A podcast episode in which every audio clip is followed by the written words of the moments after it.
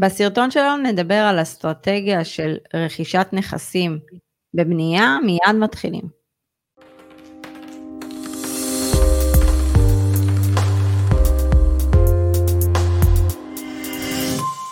שלום לכולם, כאן עדי בן אדרת דהן, ורוני אגה, אנחנו חברת Family Exit, מובילים דור חדש של משקיעי נדל"ן לעצמאות כלכלית באמצעות נכסים מניבים, זה לא רק עצמאות הכלכלית, זה עצמאות אישית, עצמאות זוגית, באמת זה תהליך שהוא מרכיב אה, כל כך הרבה פרמטרים בפנים, אה, שאי אפשר לקרוא לזה, אתה יודע, רק נדל"ן, זה הרבה יותר מזה. משפיע על כל תחומי החיים. לגמרי, לגמרי, ואנחנו, אה, מה שנקרא, אפשר לראות את זה עלינו, איך זה שינה את החיים שלנו, מהצד שלי, מהצד שלך. אז אם גם אתם מעוניינים באמת בתהליך שמשנה חיים, כי שוב פעם, זה לא עניין של נכס, זה עניין מה מקבלים ומה הערך המוסף. אה, אנחנו שמים לינק למטה, יהיה גם אה, טלפון של וואטסאפ עסקי, אתם יכולים לשלוח לשם הודעה אם אתם רוצים פרטים, ויחזרו עליכם. אה, אם עדיין לא נרשמתם לערוץ יוטיוב שלנו, תעשו את זה, תעשו לייק, אנחנו מעלים תכנים בכל שבוע, כמובן שהיינו קצת בהפוגה של הקיץ, ותכנים שהם בעצם עבורכם בעיקר, להעניק לכם ידע, לתת לכם טיפה, לפתוח את הראש לכיוונים אחרים, ולא רק נכס, נכס, נכס, תשואה, תשואה, תשואה, כי זה הרבה יותר מזה, זה תהליך מאוד אה, אה, עמוק אפשר, להגיד, אפשר להגיד. אה, וכמובן תיכנסו גם לפייסבוק שלנו, מעלים שם תכנים, פעמיים בשבוע לפחות, אה, אז שווה לעקוב. אה, מה קורה רוני? אי אפשר להגיד בוקר טוב כבר, כן, אנחנו כבר לא מקליטים בבוקר. כן, אז זה לא בוקר טוב, אבל יום טוב, שבוע טוב אפשר לומר. שבוע טוב. הנושא הזה שאנחנו רוצים לדבר עליו, הוא נושא מאוד חשוב, זה אסטרטגיה שנהוג לשלב אותה עם אסטרטגיות נוספות, אה, וזה מאפשר למשקיע אה, להמשיך אה, להשקיע תוך כדי התחייבות קדימה, אבל ליהנות מהעיתוי הנוכחי. אני רוצה אז... להקדים, אתה קצת כן. גלשת. נגיד מאיפה זה התחיל.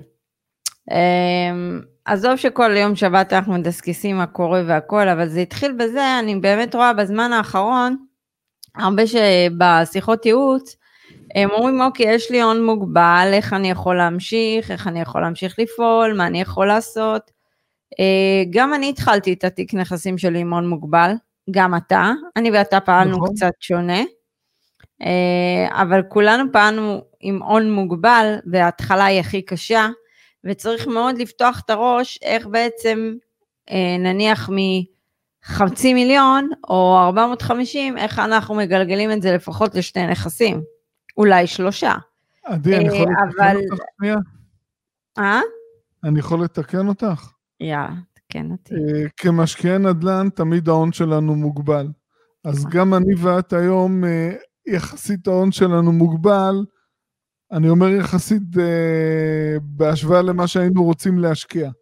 ולכן אם אנחנו רואים נכסים שמעניינים אותנו ובאותו רגע אין לנו מזומן, אז אנחנו נקנה אותם באסטרטגיה הזו של דירת מגורים במהלך אה, בנייה ונתארגן עם הכסף עד שיסיימו את הבנייה. אני רוצה להסביר את ההיגיון, אגב.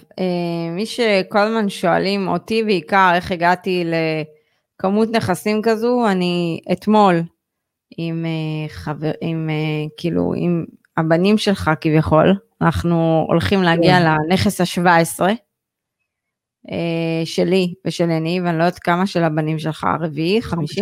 חמישי. יפה, סחטיין. וכאילו כולם אומרים, מה, איך הגעת לזה? אז קודם כל, זה לא קרה מ... מלמעלה, זה דברים שאני בונה אותם, אני מתאמצת מאוד, אבל אני לקחתי את האסטרטגיה הזאת על הנייר וממש כאילו התקדמתי עם זה כמה צעדים קדימה. אני חושבת שמרבית התיק שלי באנגליה מבוסס, היה מבוסס על האסטרטגיה הזו, כבר קיבלתי את רוב הנכסים, עכשיו אני ממתינה לשלושה נכסים אה, חדשים שהסתיימו.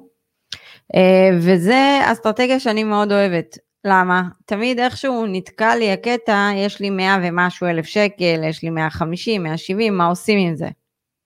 ולא תמיד הבנק פה זמין לי במיידית, ולא תמיד אני יכולה לקחת מינוף בארץ היעד שאני משקיעה. אז באמת פניתי לאסטרטגיה הזו, יש לי את ההון ההתחלתי לשים לנכס, את העשרה אחוזים האלה. אה, אני חוסכת כל חודש, תיק שלי, אני לא נוגעת בשכירויות, בעצם מה שנקרא מגלגל את עצמו כבר. ואז בעצם אני מתחילה למצוא פתרונות איך אני משלימה את העסקה עצמה. Uh, תבינו, הרבה פעמים אפשר למצוא מלא פתרונות, מלא סוגים של הלוואות. אני כל הזמן לוקחת הלוואה מהבנק, אני חושבת מחזרתי סדר גודל של 7-8 הלוואות בשש שנים האלה. כל הזמן, כל הזמן ממחזרת. אז בזמן הזה, שאני ממתינה עד שפרויקט מגיע אליי, כביכול שנגמר הפרויקט, אני הורדתי הלוואה במשך איזה שנה, שנה וחצי, ואז אני יכולה למחזר את ההלוואה על ידי לקיחת הלוואה בבנק אחר, קצת יותר מגדילה את ההלוואה, פורסת אותה, כל מיני טריקים שאני משחקת איתם אה, כבר שנים. אני אוהבת את זה. אה, זה משחק נחמד. אה, ואיך אני אמרתי לך כל הזמן, בוא נקנה, אחר כך נחשוב מאיפה מביאים את כן. הכסף. כן, זה בעצם אה, לנצל את הזמן שעובר בצורה המיטבית, לעשות את המקסימום, להציב איזשהו יעד מספרי ולהגיד, אוקיי, אני אחסוך ואני אגיע לזה, זה לא עובד, זה לא מספיק טוב. עזוב, אתה יודע, אה, אנחנו רואים. שהרבה הרבה גם משקיעים ויושנים בשנת הדובים. אם עובד כן. לכם וזה מה שאתם רוצים, אתם באמת רוצים לשנות את החיים שלכם, תלכו על זה. כאילו, אוקיי, עברתם כבר פעולה אחת, כן. עברתם את זה. אתם חוסכים כל חודש. עד שתחסכו את ה-300-400 אלף שקל לעוד נכס, כבר תאבדו מומנטום. אז הפחד ממימון, הפחד נכון. מלקחת החלטות כאלה, כל פעם פחדים, פחדים, פחדים, אני לא נותנת לפחדים לנהל אותי בכלל. אה, אני, נכון, תמיד יש סיכון. יש סיכונים, תמיד. ואנחנו נדבר עליהם בהמשך, תמיד יש למה לא. למה לא? אבל אם אנחנו נלך לפי הלמה לא, לא נעשה כלום. את יודעת מה, לפני שאנחנו נסביר את האסטרטגיה הזו, הייתי רוצה לדבר אה, עלייך. כשאת התחלת לפעול, אני זוכר, את הגעת עם הון עצמי. אז את הנכס הראשון בישראל קנית ולקחת משכנתה, בסדר. אבל כשהתחלת לפעול ב- בחו"ל, זה היה בארצות הברית, נכון. את פעלת עם ההון העצמי אה, שעמד לרשותך. ואחרי זה. את אה, אה, התאמצת לחסוך והמשכת להשקיע. כשאנחנו התחלנו לפעול בארצות הברית, אז הגעת אחרי חמישה, נכס בישראל וחמישה נכסים אה, בארצות הברית, שהגענו לא, לפעול התחלנו באנגליה. לפעול באנגליה, אתה מתכוון. באנגליה, מסיבי היה לך יותר, כבר- כן, כן. נכס בישראל וחמישה נכסים בארצות הברית, נכון? נכון, נכון. עכשיו את הגעת באנגליה, אה, ואת לא... זאת אומרת, לא היה לך אה, הון עצמי אה, לקנות נכון. דירה במזומן. לא. ואז התחילה בעצם ההתנהלות הזו שאת לוקחת הון עצמי, קונה דירה על הנייר, שמסיימים לבנות אותה בעתיד, בינתיים את חוסכת עוד כסף. וזה התהליך שאת פעל בו, ואחרי זה כשהדירות האלה, נגיד הראשונות, אה, אה, כבר הושלמו, אז הן לא היו ממונפות. ואז אה, מינוף כנגד הנכסים ולקנות עוד נכסים. ופתאום, כמה זמן את פועלת באנגליה? שלוש, שלוש וחצי שנים? ארבע. ארבע שנים? אז 11 נכסים בארבע שנים באנגליה בדרך הזו. כן. אל תשכח, ביחד איתך, אני זוכרת שקנינו את ה... כן, באיזשהו פרויקט, קנינו שני דירות, והיה לנו את העשרה אחוזים, ואתה היית בלחץ, אמרת לי, עדי, מאיפה אנחנו מביאים את הכסף? מאיפה אנחנו מביאים את הכסף? ואמרתי לך, רוני, עזוב, נמצא פתרון, בוא נקנה איזה חבל על הזמן של פרויקט, כן, נמצא כי זה גם היה פתרון. בתקופה שבאותה מדינה לא היה ניתן לקבל נכון. מימון. אז אמרתי לו, רוני, לא יודעת, ניקח משכנתה, ניקח את זה, נעשה משהו, נמצא פתרון, בוא נקנה את שתי הנכסים האלה, היה לי ממש good vibe עם זה, אה, והסכמת. ומה אמרנו? אה, או שלא קנינו את כל הבניין. נכון. כן. אז אה, בעצם... אבל מאיפה הבאנו בסוף מימון, את רוני? כל הזמן ניצלת, אנחנו תמיד מספרים למאזינים שיש שעון חול. השעון חול זה התקופת אה, זה השנות חיים שאנחנו רלוונטיים בשוק העבודה, שאנחנו יכולים לחסוך הון עצמי, לקחת מימון ולהשקיע. אז את השעון חול הזה, של הארבע שנים באנגליה ושנתיים לפני כן בארצות הברית וישראל, ניצלת בצורה המיטבית בגלל הדרך שפעלת. מה שאני רוצה לומר שהאסטרטגיה הזו, ברגע שיש לנו התחייבות קדימה, זה מאלץ אותנו להתאמץ. להתאמץ, להרוויח יותר, לחסוך יותר. נכון. אני התאמצתי מאוד, אגב, אני חושבת שעד שנת 2000, אה, סוף 2018, כל המשכורת שלי, כל ההכנסות שהיו מהעסק, הלכו בשביל הנכסים. אבל את התאמצת בכמה מישורים. התאמץ בנושא של מימון, התאמץ בנושא של חיסכון, התאמץ בהגדלת הכנסות של העסק והגדלת הכנסות משכירויות. בכמה מישורים פעלת. נכון. ושכל זה אה, נותן פירות, זה העוצמה, זה מה שמייצר את התיק הזה.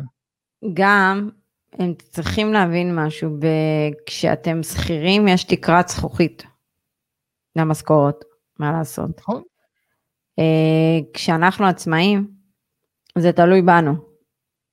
אין לי אוקיי, תקרת זכוכית, לך אין תקרת זכוכית. נכון? זה תלוי כמה אנחנו רוצים להשקיע ולעבוד בתכלס. אבל בתכלס לעסק שלנו אין תקרת זכוכית. נכון. אין. אז זה יתרון מאוד גדול, אנשים לא מבינים את זה. אה, שלא תבינו לא נכון, אנחנו עברנו כברת דרך, היו בעיות בדרך, הכל וזה, אבל אנחנו מקבלים הכל באהבה, וגם לי היו הרבה תקלות בדרך, התמודדנו, ממשיכים להתמודד, אבל אני מאוד אוהבת את האסטרטגיה הזו, מאוד מאוד, בייחוד. אה, אני לא יודעת, יש בכל מיני מדינות בעולם, לא חסר פרויקטים על הנייר, אה, שצריך. להמתין עד לקבלה של הנכס, לא חסר. אה, כל מדינה יש לה את ההתנהלות שלה.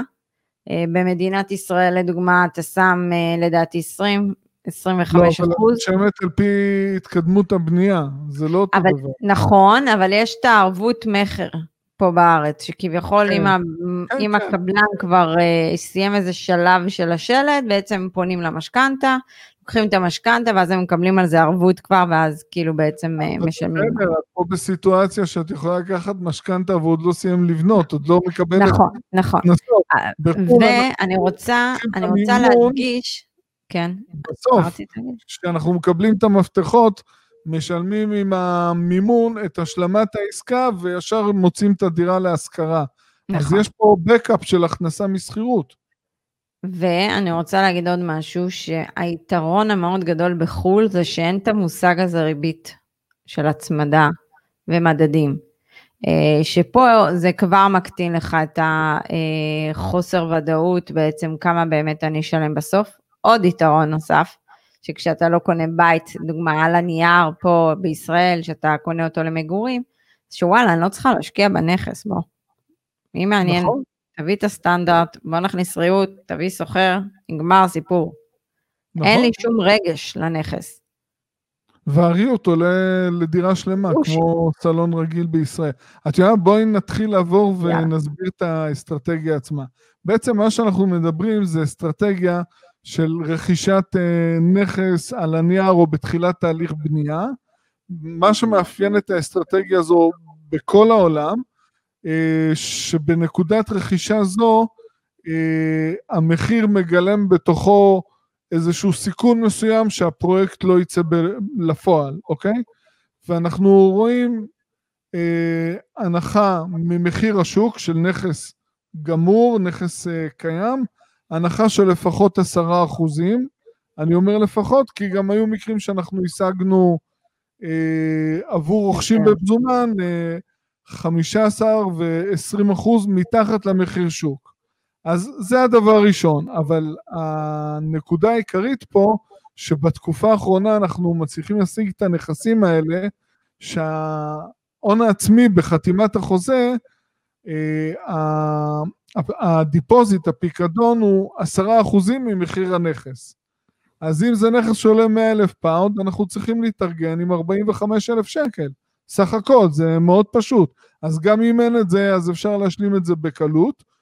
ואם יש לנו עוד שנה וחצי ואולי טיפה יותר להמתין עד השלמת הבנייה, אנחנו יכולים לחסוך בצורה אגרסיבית, אה, וגם אם לא חסכנו את יתרת הסכום, יישאר לנו סכום שהוא לא משמעותי במונחים ישראלים. 50 אלף, 100 אלף שקלים, אה, אבל כבר אה, זה שלב שאנחנו מקבלים את הדירה ומתחילים לקבל הכנסה משכירות, זה לא מינוף משמעותי בכלל וזו אסטרטגיה נהדרת. אתה יודע מה, אני אגיד עוד משהו. מי שחוסך, כן. מי שחוסך וחוסכים, אנחנו שומעים סכומים מאוד יפים של חיסכון בחודש.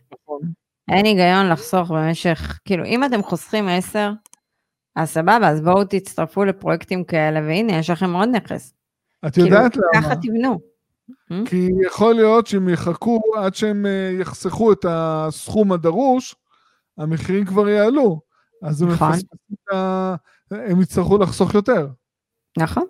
עדיף להתחייב עכשיו, ואם יעברו שנה וחצי, שנתיים, ומחיר הנכס הוא, כשמסיימים אותו, הוא יקר ב-10-15 אלף פאונד, ובינתיים הוא עלה גם ב-10 אחוזים בשנתיים האלה, אז זה 25 אלף פאונד יותר יקר, שאנחנו לא צריכים להביא את זה, אנחנו התחייבנו למחיר זול יותר. בוא נדבר על נקודת המבט של המשקיע. בעצם זה שם אותו בפוזיציה מאוד עוצמתית, כי יש לו כאן כלי שהוא יכול להשתמש בו, כי תמיד שואלים אותנו איך אנחנו מגיעים לנכס הבא, איך אנחנו מגיעים, בבקשה, אתם מגיעים לנכס הבא. זה לא בעיה, צריך לדעת להתאמץ, תתאמצו. אי אפשר לבנות תיק נכסים בלי להתאמץ, אלא אם כן אתם באים עם מיליונים, סבבה, בכיף. עדי, בואי ניקח דוגמה פשוטה. יש משקיע בעל יכולת חיסכון אה, נאה, יש לו עכשיו 40-50 אלף שקלים, זה ה down payment שלו, נגיד מחיר הנכס הוא 400 אלף שקל. עד שהגיע אה, מועד השלמת העסקה, הוא חסך 200 אלף שקלים, נגיד 200, 50 שילם, הוא צריך עוד 150 אלף שקל. עזוב, היום גם נותנים הלוואות יותר גדולות, אז זה לא בעיה. לא, אני, אבל זה על נכס אחד. הרי מה שאנחנו עושים פה, חשוב להבין, אה, אנחנו כמשקיעים מנסים אה, להיכנס לשוק שהוא בעיתוי הנכון מבחינת המגמה שלו, מבחינת הפוטנציאל עליית ערך, עלייה של השכירויות, עיתוי רכישה, קוראים לזה עיתוי רכישה. אם נכנסנו לאותו שוק עם ההון הזמין והמזומן שיש לנו, הוא מוגבל. אז תארו לכם, פגענו בול בעיתוי, קנינו נכס אחד.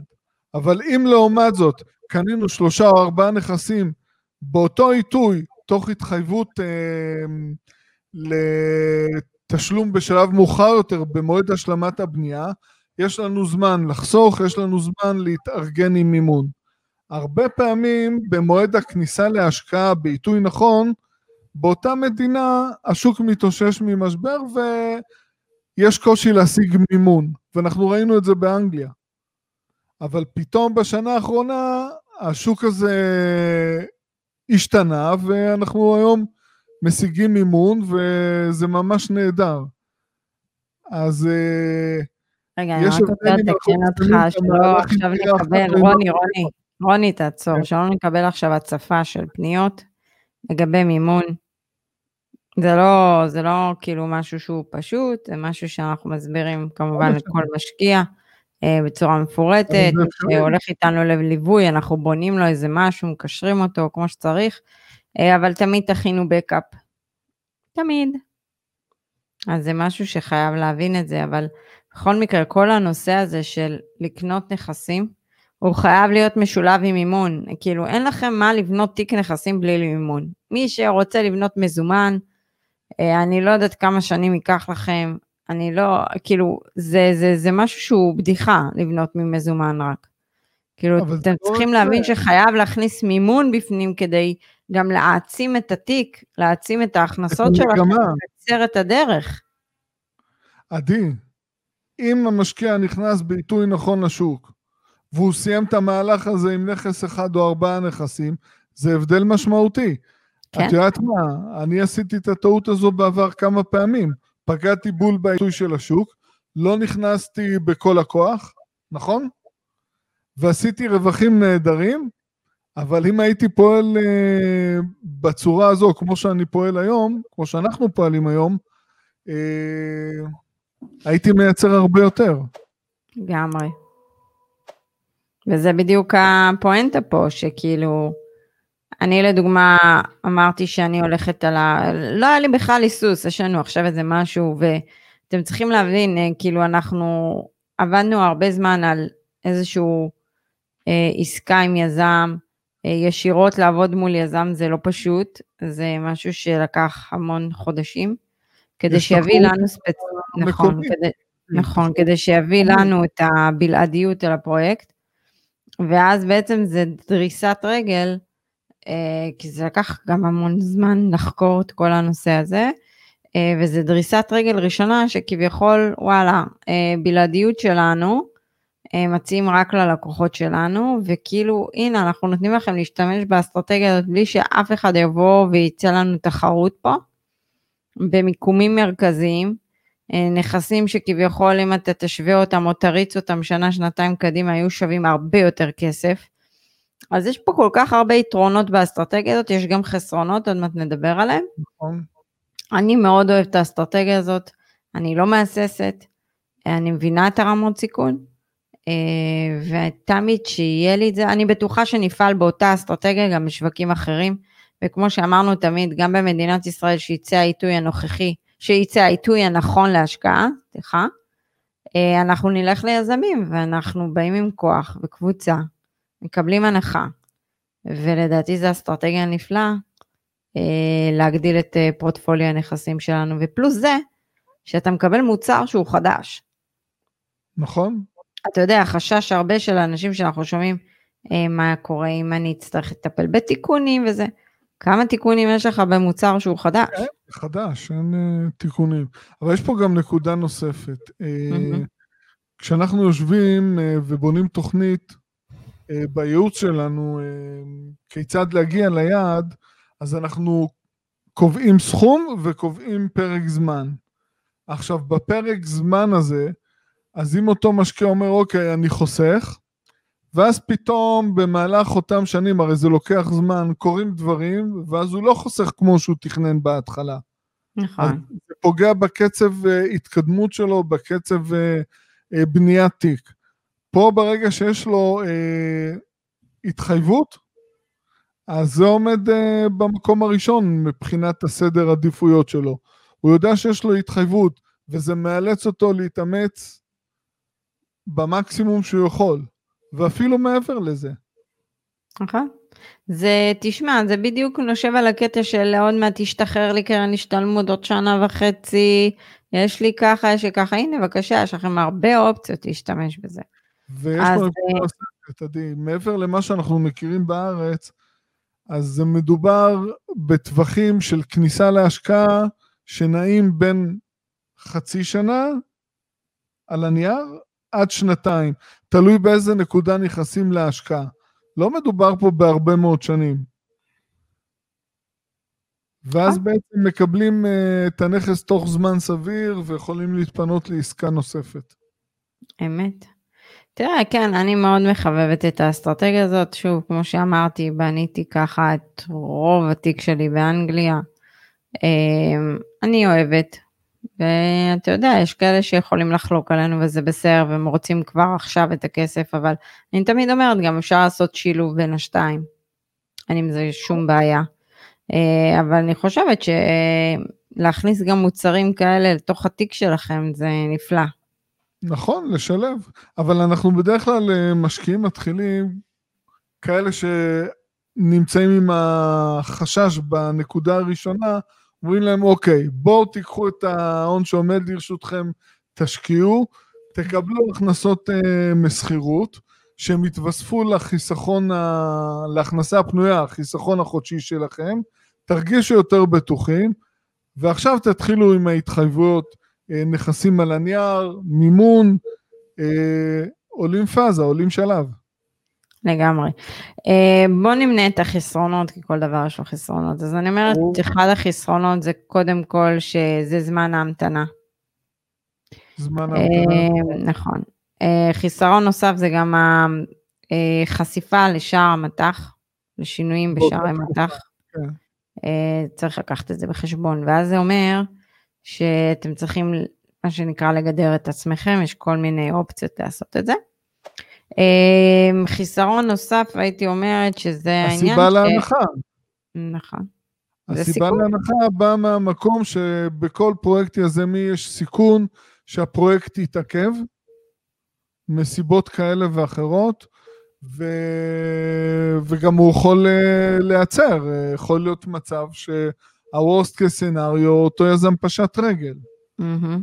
גם אה, מצב שהוא אפשרי, אה, אבל בעסקאות שאנחנו רואים בשנה האחרונה, אז אה, בחתימת חוזה משלמים עשרה אחוזים, והעשרה אחוזים האלה בדרך כלל מבוטחים או נמצאים בנאמנות.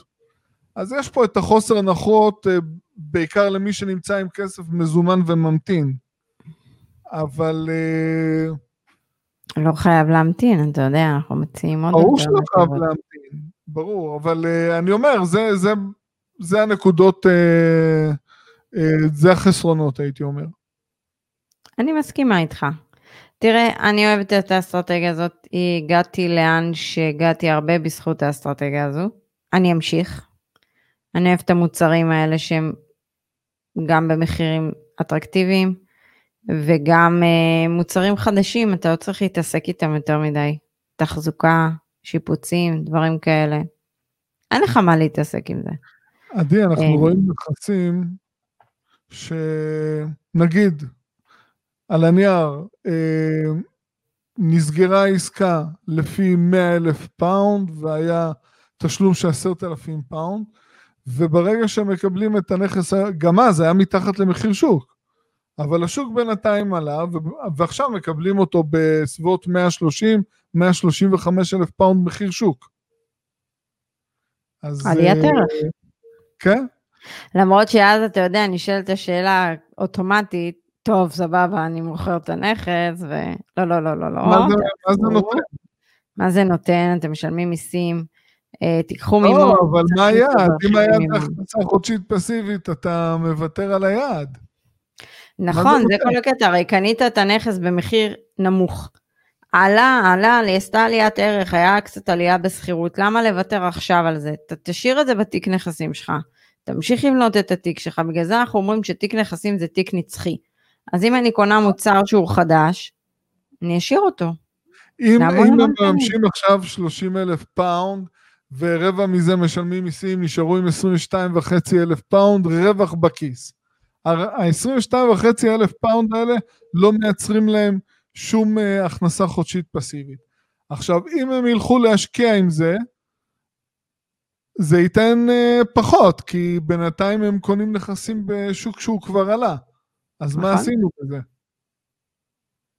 צריך לחכות לעיתוי מתאים, ואנחנו תמיד אומרים כולם את זה, מימון, להתחיל לקחת מימון. אבל אתה יודע מה, יתחיל רוני. זה נקודה שלא ברורה לי. למה פה זה לגיטימי שהנכס בארץ עלה, לסחוב ממנו מימון, לא למכור אותו, אבל כששם נכסים כאילו עולים, זה לא לגיטימי לסחוב מהם מימון. כי פה זה, מסתכלים על זה על דירת מגורים, אבל מה זה משנה? זה הנכס היחידי שיש לך. אז אה, בגלל שמגדירים אותו דירת מגורים, אז יש פה רגש. נכון.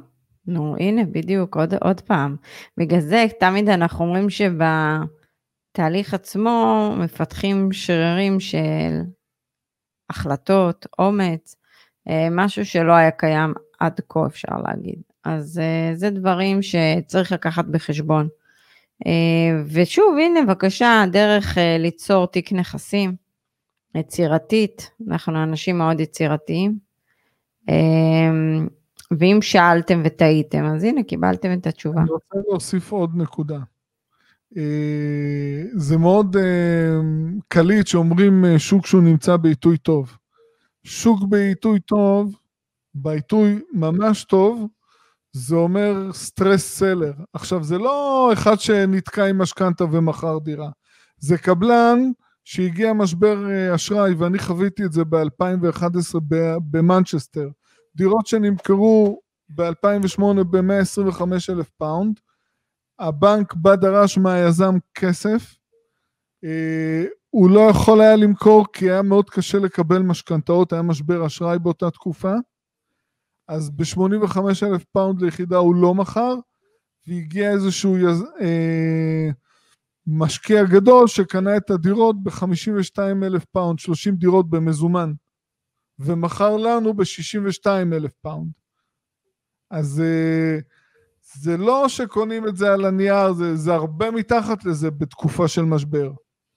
אגב, זה אחד הנכסים הטובים שלך, כי הסוחרת כן. שם כבר עשר שנים בנכס. נכון. נכון. ועשית על זה חתיכת אה, תשואה. Uh, עשינו על זה אגב סרטון, רוני, נכון. עשינו על זה סרטון מלא, שהיינו אז במנצ'סטר, אגב, תראה איך הדברים מסתדרים. כן. מעניין מתי נחזור על מנצ'סטר. אמ, אז כן, אבל הנה, אתה יודע, שמה, יניב אמר לי שהנה מישהו הוציא הודעה שבפורים מוחלט, זהו, אנחנו נהיה כבר אחרי הקורונה. יפה שהם יודעים את הדברים האלה, אז אולי ניסע אז למנצ'סטר, נאכל באשש. כן, הלוואי. הלוואי, כן, מתאים לי, מה שנקרא. כן. טוב. אבל שיהיה משהו לקנות שם, כי כשאנחנו עושים, אנחנו אוהבים לקנות. לא נכון. שופינג... אה, זה לא שופינג רגיל, למרות שאני קונה כל הזמן, אתה יודע שאני ממלאה את המזוודה. לוקחת שתי מזוודות, אחת לילדים לא, חוזרת. לא, אני לא קונה כלום, זה לא מעניין אותי. אתה, כל הזמן שאנחנו נכנסים לנו, חנות הזאת של הצעצועים הגדולה, אתה יודע מה אתה קונה. מה אני קונה? את הבגלה הזה. אה, נכון. אתה נותן לי להעלות את כל הקומות ואני משאירה אותך למטה. Uh, טוב, בסדר, והרברנו מספיק. אם אתם רוצים לדעת עוד, אם אתם רוצים להתייעץ, אם אתם רוצים להבין אם האסטרטגיה הזאת מתאימה לכם, אתם יכולים לעשות את זה, לבנות תוכנית, למטה יש לינק, אתם מוזמנים להיכנס, יש את הטלפון של הוואטסאפ העסקי, תשלחו לשם הודעה, יחזרו אליכם עם פרטים. Uh, אנחנו נשתדל מאוד ביום חמישי לעלות לייב, לא מבטיחה שום דבר, נשתדל. אה, ועד אז נאחל לכולם שבוע נפלא, עם הרבה עסקאות, ותהיו יצירתיים, ותפתחו את הראש. נכון, דברים לא, יש דברים שלא נעשים חלק בדרך, אבל בסופו של דבר, מי שלוקח סיכון, יש לו סיכוי מאוד גדול. אין מה לעשות, סיכון, סיכוי, זה המשוואה תמיד. זה כמו כל דבר אה, אחר בחיים. אנשים נכנסים למערכת אה, זוגיות ונישואים לכל החיים, אז, אה, אז הם מקבלים את ההחלטה על פי רגש. אגב, את ההחלטה הזאת מקבלים מהר, כן? רגע, לא, אבל אני אומר, הם מקבלים את ההחלטה פלי, אה, אה, אה, באמצעות הרגש. ואז פתאום אה, מתעוררים קשיים. אבל זה כמו כל החלטה, גם בהשקעות זה קורה. נכנסים להשקעה, אה, מקבלים החלטה מסוימת, בדרך סביר להניח שיהיו קשיים, אז מה? אז מתגרשים? לא, ממש לא, נלחמים. מתמודדים. נכון, מתמודדים, אלא אם כן, אתה יודע, טוב, לא ניכנס כבר למערכות יחסים. Uh, טוב, אז אנחנו נתראה בשבוע הבא. רוני, היה כיף תמיד לשוחח איתך, וככה תמיד, אתה יודע, סיור מוחות משותף. כן. שמעלה הרבה תכנים ופרקים. אבל עדי, זה חלק, חלק ממה שאנחנו משתפים פה, זה שיחות שאנחנו מנהלים בינינו. נכון. אה, כל מיני... שאתה היית אצל אורי בורי. ממשקיעים, וגם מסקנות שאנחנו מסיקים מהדרך אה, האישית שלנו כמשקיעים. אני הרסתי לך קצת את הסופש, שהיית בסופש בעכו, חיפה עכו. בצפון, נכון. אז בין הניגוב חומוס לאורי בורי, אה, עלה הרעיון לסרטון הזה. תשמעי, זה יותר מעניין. לגמרי, מסכימה כן. איתך.